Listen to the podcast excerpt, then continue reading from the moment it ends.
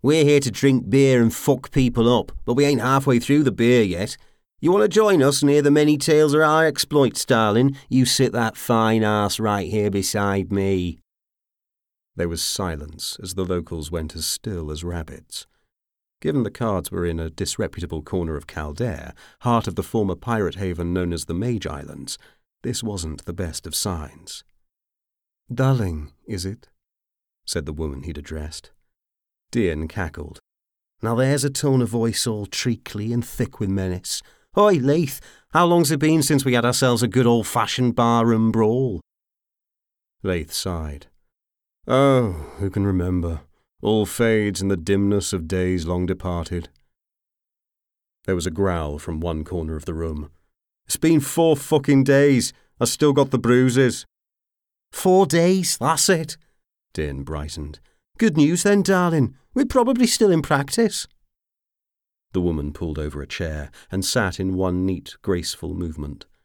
She and Deern were of the same height, but there the similarity ended. With a light brown skin and a muscular frame, she was clearly still in her prime, despite the grey threads in her hair and a weathered complexion. Deern, by contrast, was pale, scrawny, and difficult to imagine as ever having had a prime. Between the sleeves of the woman's shirt and the traditional shawl around her neck, any tattoos were hidden, but she was clearly a crew leader of some renown. From what I hear, she said in accented Parthish, only one of you has much talent for brawling. Oh, I've all sorts of talents, Deern replied. Buy me a beer and we'll see if we can't lay some of them out for you. I'll cut off anything you lay out. You're not the one I'm here to see. You here for one of us? Deern turned to address the rest of the company. Hey, who ordered the mean pretty lady? Was it you, Lynx? That's your type, right? Lynx made an obscene gesture in reply. I'm the boss here, Anatin drawled, a crooked grin on his face. The mercenary commander was slumped against Reft, cheeks flushed from the heat and the booze. Can I help you, darling? See something you like? That badge on your jacket, she said, looking round at the others. The Prince of Sun? You look short of a full deck. Anatin snorted. You ain't the first to suggest that. He made to stand up, and after one false start, succeeded. All the same, that's me, the one and only Prince of Sun, Anatin said, with a wobbly bow that ended up with him falling back into his chair. Commander of Anatin's mercenary deck. Two and forty men, all fine, upright, honest, and true. Except for those who are women, of course. Maybe only half are actually honest and true, come to think of it. Maybe a tenth could be described as fine, so long as the lights poor. But there's two and forty of them. Of that bit, I'm almost certain. Any upright?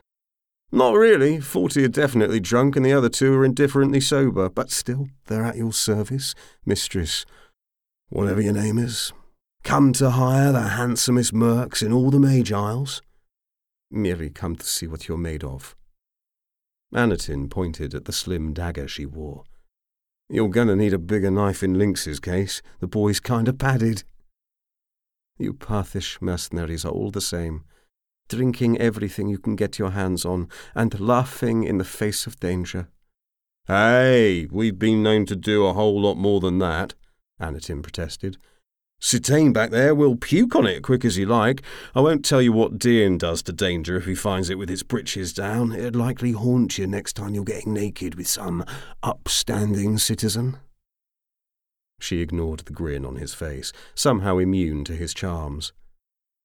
That was good work you did over in Ket Dam. Quick and clean. Compliments are always appreciated, but why do you care? The sash around your waist says you're from Vinolay district. How's it your business what goes on in other parts of the Mage Isles? She gave him a small smile. How many people wearing crew colours do you reckon are welcome in other districts? Just the one, Anatin said after a pause. So you're the queen of all that's nasty in this city?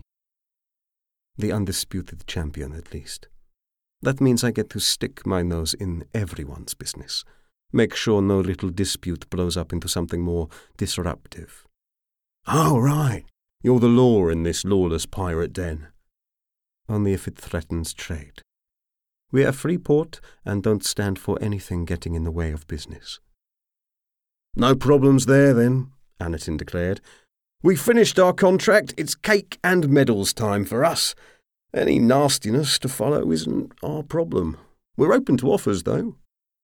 There will be no offers, she said gravely.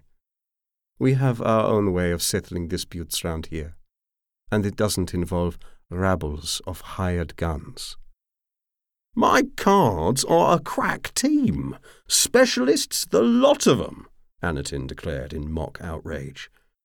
Some just also specialise in eating all the weird foreign muck they can get their hands on. But make no mistake, they're an elite fighting unit, always ready to take the gold as some new employer.